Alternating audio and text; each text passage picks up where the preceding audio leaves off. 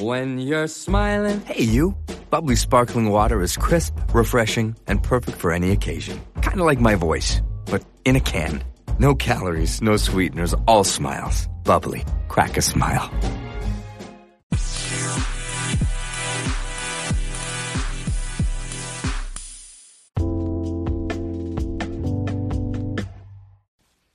Hello, movie lovers. Welcome to the best damn movie-related show here on the internet. This show is, as always, from Movie Lovers Unite, John DeGorio, and it's an honor and a privilege to be able to talk about movies in front of a virtual water cooler.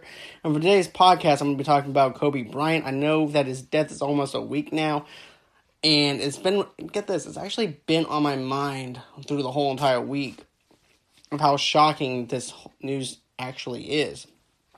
And I know I actually talked about his passing and everything else on Hotel Nerd, which is actually my friend's podcast, but I want to have a one-on-one conversation with my fans out of the respect for you guys and also out of the respect for Kobe Bryant, because I want to go on ahead and talk about it and give him the respect that he actually deserves. I'm not saying that I didn't give him the respect that he, that he deserved on Hotel Nerd. It's just that I wanted to be able to talk about this with my audience as well. And so I'm going to be talking about that. Then Lethal Weapon five. Is it happening or is it not happening? I'm going to go get into that. Uh, the Crow reboot is back on at Sony. I'm going to be talking about that. And then Matrix four begins filming in San Francisco February fifth and March first.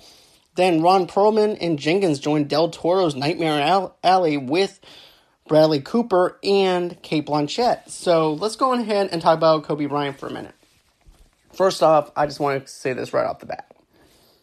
I'm not the biggest Kobe Bryant fan. And I don't mean that in any disrespect or anything like that or any shape or form.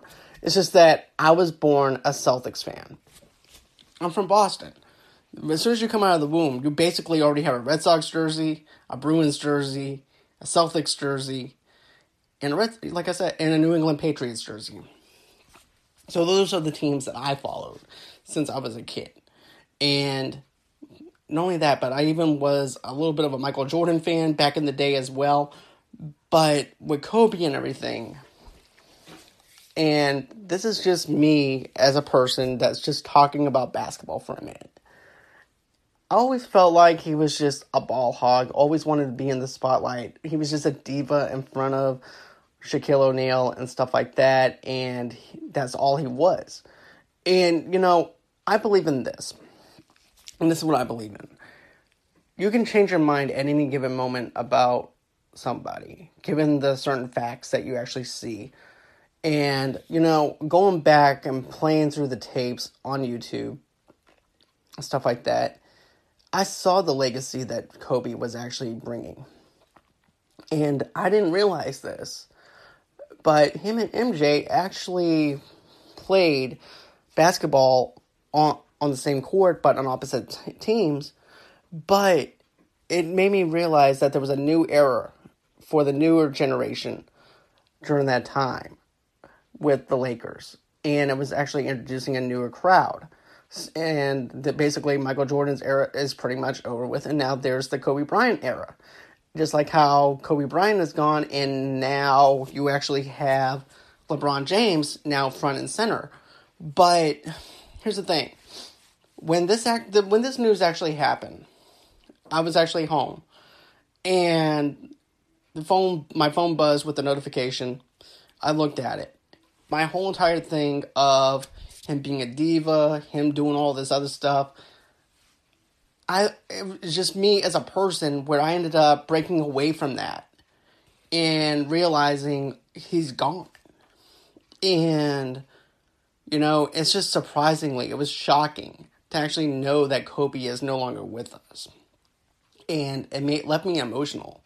Not only that, but I was also praying, too, that his family wasn't with him during this helicopter crash. I was praying that, you know, it was just Kobe and not his daughter or his wife or anybody else. And then a couple of hours later, my phone buzzed again. And it was his daughter that died with him. And my heart just sank in my chest, because I couldn't imagine losing your daughter and also your husband in a helicopter crash at the same time. And I'm also going to get into the other thing too, because I know some people are probably wondering, okay, Kobe's Kobe was in there, but what about the other passengers that was with him? The baseball coach and a couple of other passengers. They're not, get this, I'm going to be honest with you. They're people, just like Kobe Bryant is people and everything. And they deserve to be talked about, like Kobe Bryant deserves to be talked about. And it's devastating on that end as well, because of the fact that families lost somebody that they loved. And that made me feel even more emotional as well, because of the fact that, you know, you have these families that are now having to bury somebody that they didn't even expect to be burying somebody. And then also losing their husband or their or anybody in their family, father or husband, dying in this plane crash. It's sad. It's devastating. It's something that I couldn't even imagine having to do. And like I said, I'm not the biggest Kobe Bryant fan, but I learned how to separate myself being a sports fanatic to being a human being. And on my human being side, I really feel bad for the, for his family. I feel bad for the coach, that the baseball coach that got killed in the helicopter crash. I mean, it's just one of those things that you just don't even expect. And not only that, but, you know, when someone as young as Kobe is, how do you go about saying that, you know, I'm sorry for your loss and everything else, especially whenever he was he died at such a young age. And I lost two of my best friends. This is just an example, back when I was in high school. And, you know, I remember seeing my best friend's mo- mother crying. And, you know, if somebody's older, it's like, you know, at least he's not suffering anymore. At least, you know, he's moved on to a better place because he lived his life. And whenever it came down to someone that's young around my age, it's like, what do I say? What do I do in that situation? Under those circumstances, because you don't ex- you weren't expecting that person to go that early.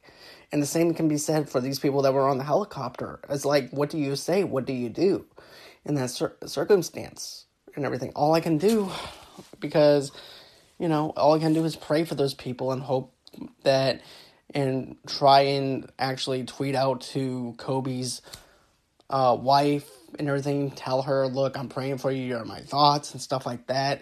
Even on her Instagram, she just activated her Instagram recently. And then, of course, you know, another thing, too, is with the baseball coach, lift up that family as well. Because that family is going to need all the support in the world now, because they're, the father's, there, he was a father, he was also a husband, and I can't even imagine what his wife is feeling right now either.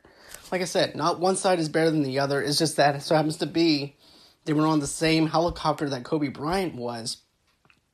And because Kobe is famous, because Kobe's a legend in the basketball, basketball, athletics, and sports, of course, they're going to be talking about him more than the average person. And to me, that shouldn't be. It should be on both sides of everything. That's just how I look at it. And, you know, it's just one of those devastating things that I just felt like I needed to talk about. And I'm always the type of person that is not just one direction, where I feel, um, where I look at things at both sides of the coin.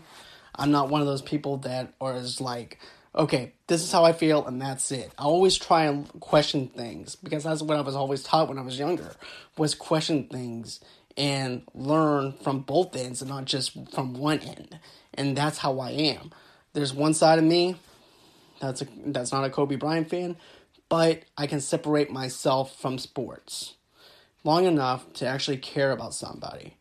While the other side and everything, it doesn't really matter what I think about Kobe or anything like that, because he's now gone or stuff like that. And it's just one of those things. So I didn't mean to get into that emotional topic or anything like that. It's just something that's been on my mind, something that I feel like that needed to be talked about. And I wanted to be open and honest and as professional as I can without disrespecting Kobe. And I hope that I actually did that in this part of the podcast. So now let's go with a little bit of a lighter note and everything. So as everybody knows, everybody's been wanting a Lethal Weapon five since nineteen ninety-eight. And there was no talks or anything like that. And, you know, it's been twenty-two years since Lethal Weapon four actually came out. And that's actually longer than the Bad Boys franchise and everything. Longer than Will Smith and Martin Lawrence have been in since the second Bad Boys movie. And I feel like this. And I really don't want a bad, another Lethal Weapon five movie. I just don't. Murtaugh will be ninety years old carrying a Smith and Wesson. And then you also have Mel Gibson. And I here's the thing.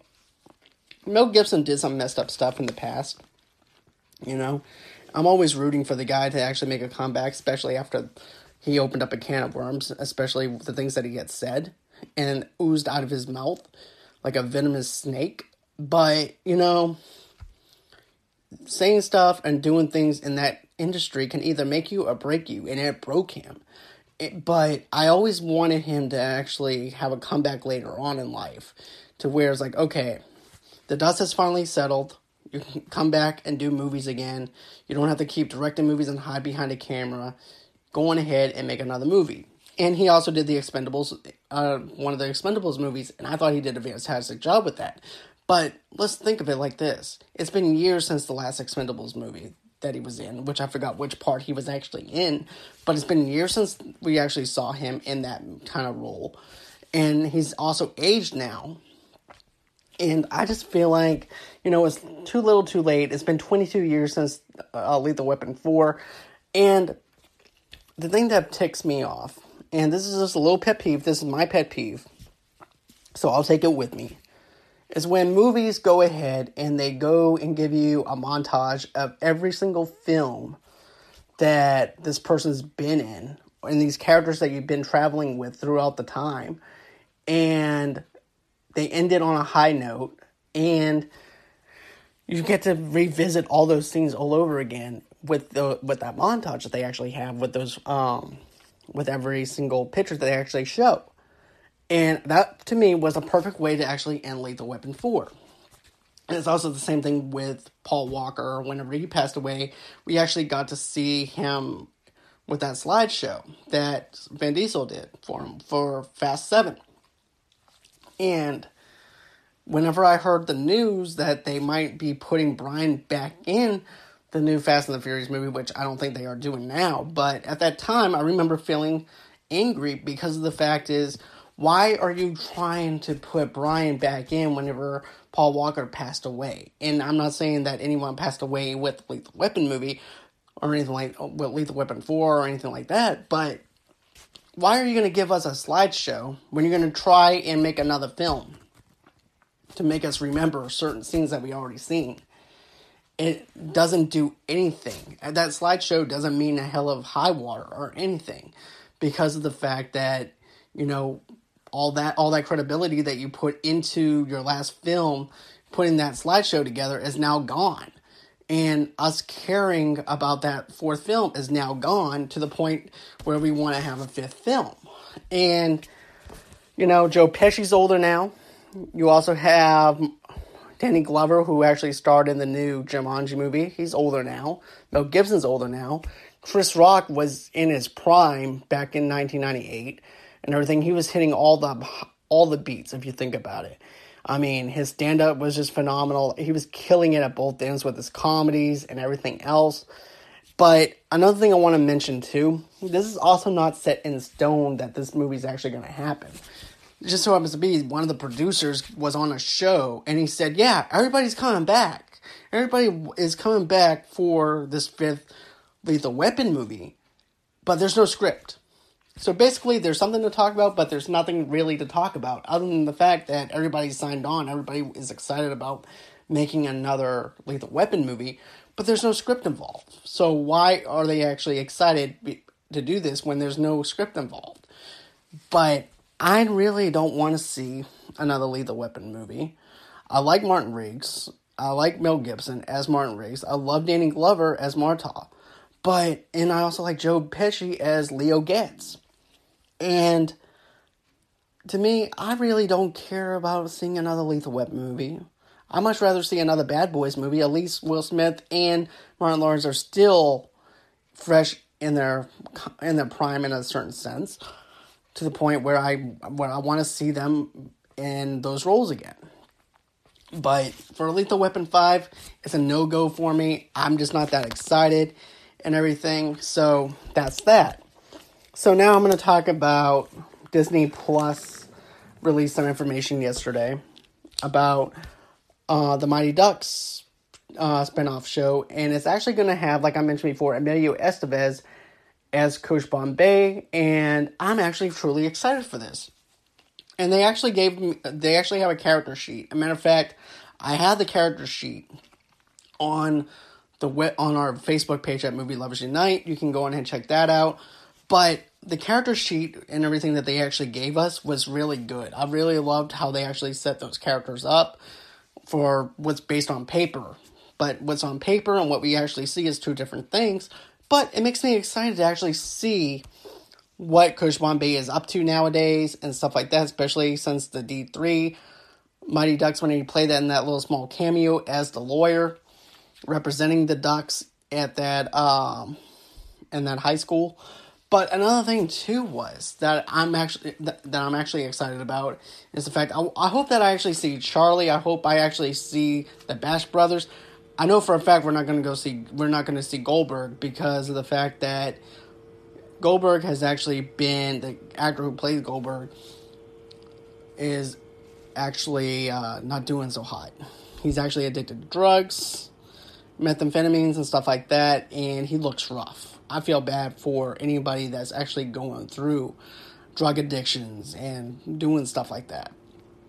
But for the most part and everything, I'm excited to see the Ducks back again. I want to see the Bash Brothers. I want to see what they've been up to. I want to see how this new age of music and heavy metal and and the, uh, and see if they actually are still headbangers and see how their music and this new age music and see how that actually clashes together. Because I think that would be actually pretty neat to actually see. But another thing, too, is it's actually going to be where Coach Bombay is helping this troubled teen out and try and find their place in this world and uh, with hockey. So that's what I'm excited about. I'm excited about the plot points. I'm excited about seeing maybe some cameos. I'm excited all the way around for this show. I love D three. I love D two. And I even like Mighty Ducks Part one. This franchise was one of my favorite franchises to actually watch as a kid.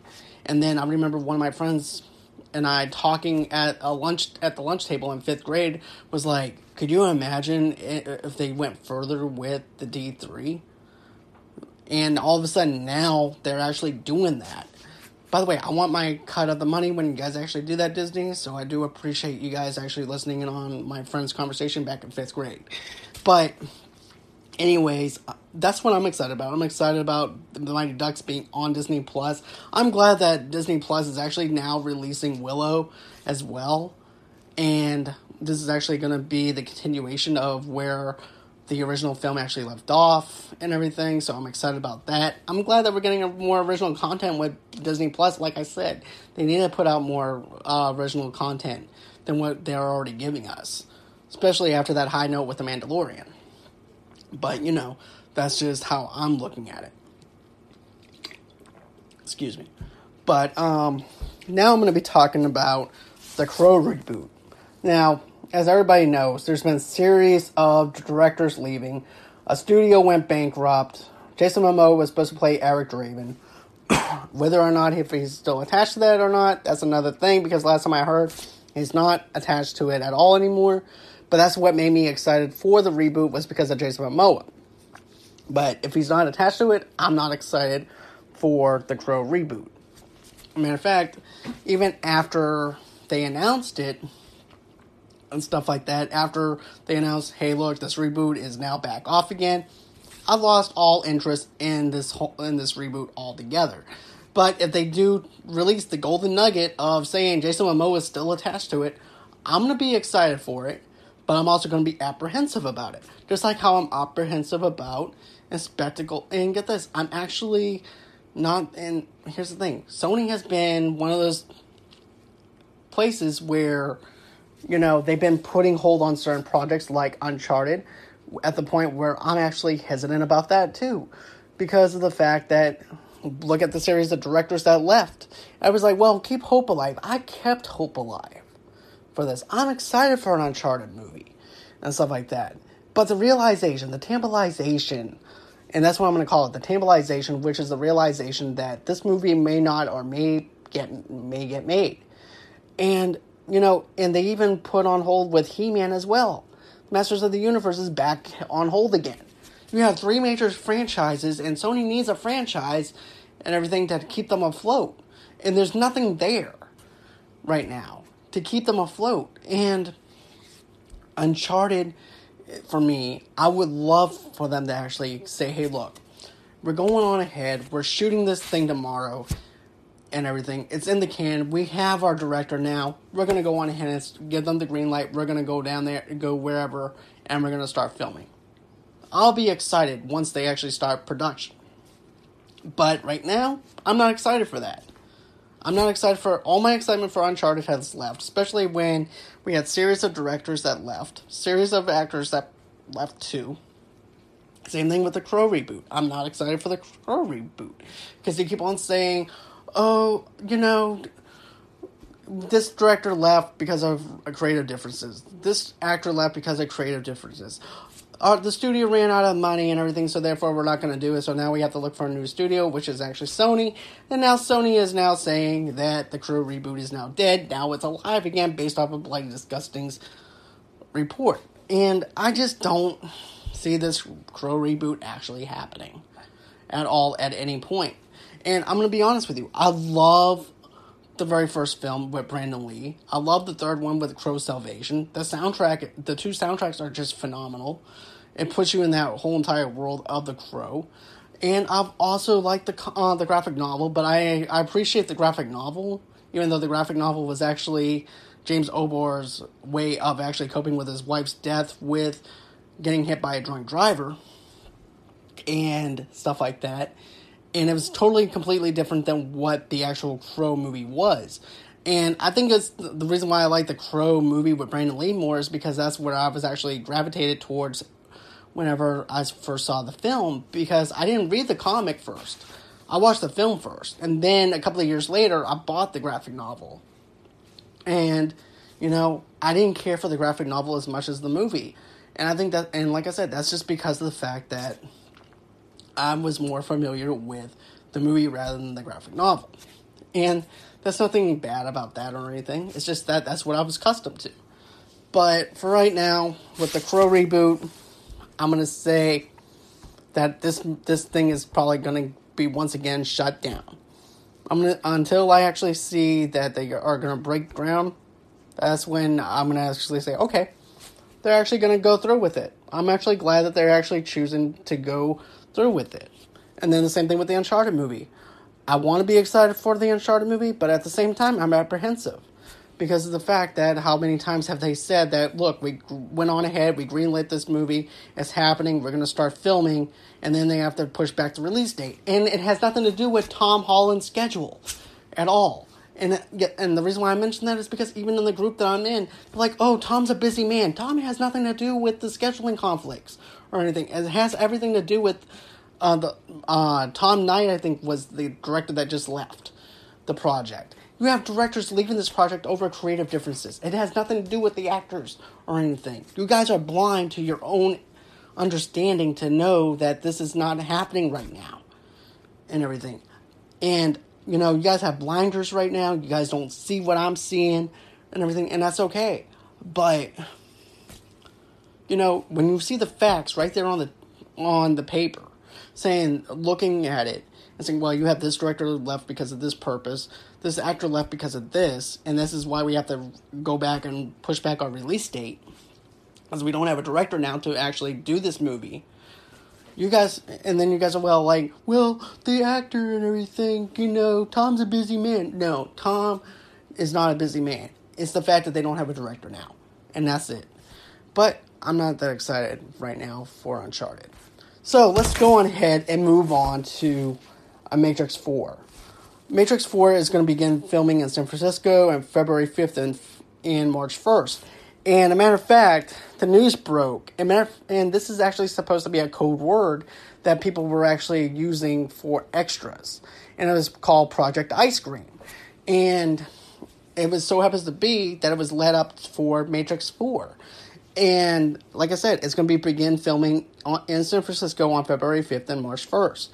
And this actually makes me excited because of the fact that they're actually going to be breaking ground in February. And I don't know if March first is actually going to be the end of the filming. If they do that, it's kind of a, uh, to me, it's a kind of rush. I'm hoping that they're just using that as a, they go on ahead and shoot in another month. So the way they can uh, have another location, or if this thing is actually going to just take place in one location, I don't know. But it makes me excited that, you know, this the sequel is actually going to happen with Keanu Reeves, and it's going to be opening up against John Wick at the box office, and pretty much Neo versus John Wick is going to be kicking each other's ass at the box office to see who can top who first. And, you know, I would like to actually see that movie. I would like to see John Wick versus Neo. That's what I'd like to see. But I'm excited for Matrix four, and I hope that you guys are too. That's not, there's not really much to go on other than the fact that, you know, it was the whole entire Project Ice Cream thing that I actually found kind of funny for a code word to represent the fact that they were looking for extras for the Matrix four. So, there's that. So, for my last topic that I really want to talk about, and this is actually something I'm actually excited about, is the fact that it's a... It's a uh, Del Toro, Guillermo Del Toro movie. And I love Gil- Guillermo Del Toro when it comes down to his original work, like The Shape of Water, Pan's Labyrinth. And then you also have uh, a couple of other movies that he actually had that I really liked, like Hellboy, Hellboy two. Then you also had uh, that romantic, gothic kind of movie that was actually not a horror movie, but was a romance movie. That was pretty decent for what it was. But what I love about this film in particular is the fact that, number one, you have Ron Perlman right now that's going to be joining the cast with Bradley Cooper. Jenkins is going to be joining this movie. And then you also have Cate Blanchett that's going to be in this movie. And this movie is actually going to be called Nightmare Alley. And, and it's an, a bit about an ambitious young carny who is going to be played by Bradley Cooper, with a talent for manipulating people with a few well-chosen words. Hook, and he ends up hook, hooking up with a female psychiatrist. And she winds up becoming the manipulator. To me, this is an awesome idea for a movie, because of the fact that psychiatrists can actually get in your head. And, as a matter of fact, I'm actually writing a screenplay sort of like this, but a little bit different. But psychiatrists can have a way of reversing psychology on you to where they're actually in your head. And then th- once they're in your head, they can actually manipulate you and make you think certain things that may, may or may not be true. And then you also have Bradley Cooper, who is actually a carny, who is actually built on conning people out of their money and stuff like that too. He's like, conning people are like hustlers in a certain sense of when you look at different types of things, what they do with their game, with games. Uh, freak shows, different things like that. Matter of fact, I would think that Rob Zombie would have actually been a perfect little cameo, because here's the thing. The whole reason why Rob is the way he is is because he used to be in a carnival with his parents. And one day, and everything, the carnival caught on fire, or something winded up happening. And at that point in time, Rob's parents are like, you know what, this is not the place for a kid or anything like that. We're going to go on ahead and be the best parents that we can possibly be and pull them out of this thing. I just can imagine the, the like, I can imagine, like, summer vaca- him coming back from school on a summer vacation and be like, hey, you know what happened at the carnival today? We had a fire. That was pretty awesome. Then we had a bearded man and everything, and some stuff went on ahead with him. But I think that that's just my way of just joking around about it. But anyways, back to this whole entire thing. I love the concept of a conny person that is known for probably conning or hustling people out of their money. And then he meets up with a psychiatrist, and the psychiatrist can do a lot of damage to your mind, said, and stuff like that if you think about it. Because, like I said, they have ways to actually do reverse psychology to where they can actually get in your mind to make you think they think about something that may or may not be true. And they can actually manipulate your mind that way. But I love the original concept with Guillermo Del Toro doing this. I'm a, I'm a big fan of his. I love his films, like I mentioned.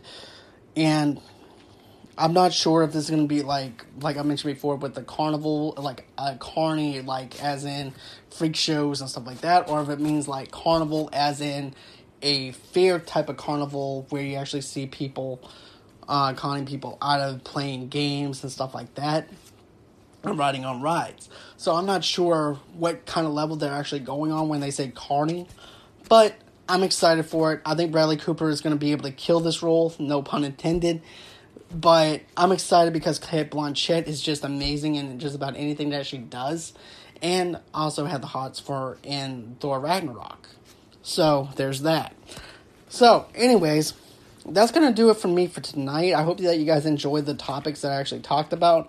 And if you have any questions or anything, go on ahead. I'm going to have a description in the link below in the eh, below where you can, guys can actually send me in some voicemail messages and stuff like that. Because I'm kind of curious about what you guys have to say. And not only that, but I would like to actually answer some questions that you guys might have. Whether it's about these topic discussions or anything else that you might see floating around on Facebook or anything like that with movie-related questions. I'm here to answer anything that you have. I'll research it. I'll build on it. I'll do anything that you guys would like for me to do to research a certain topic for you. So anyways, that's going to do it for me for Movie Lovers Unite. And until next time, bye-bye.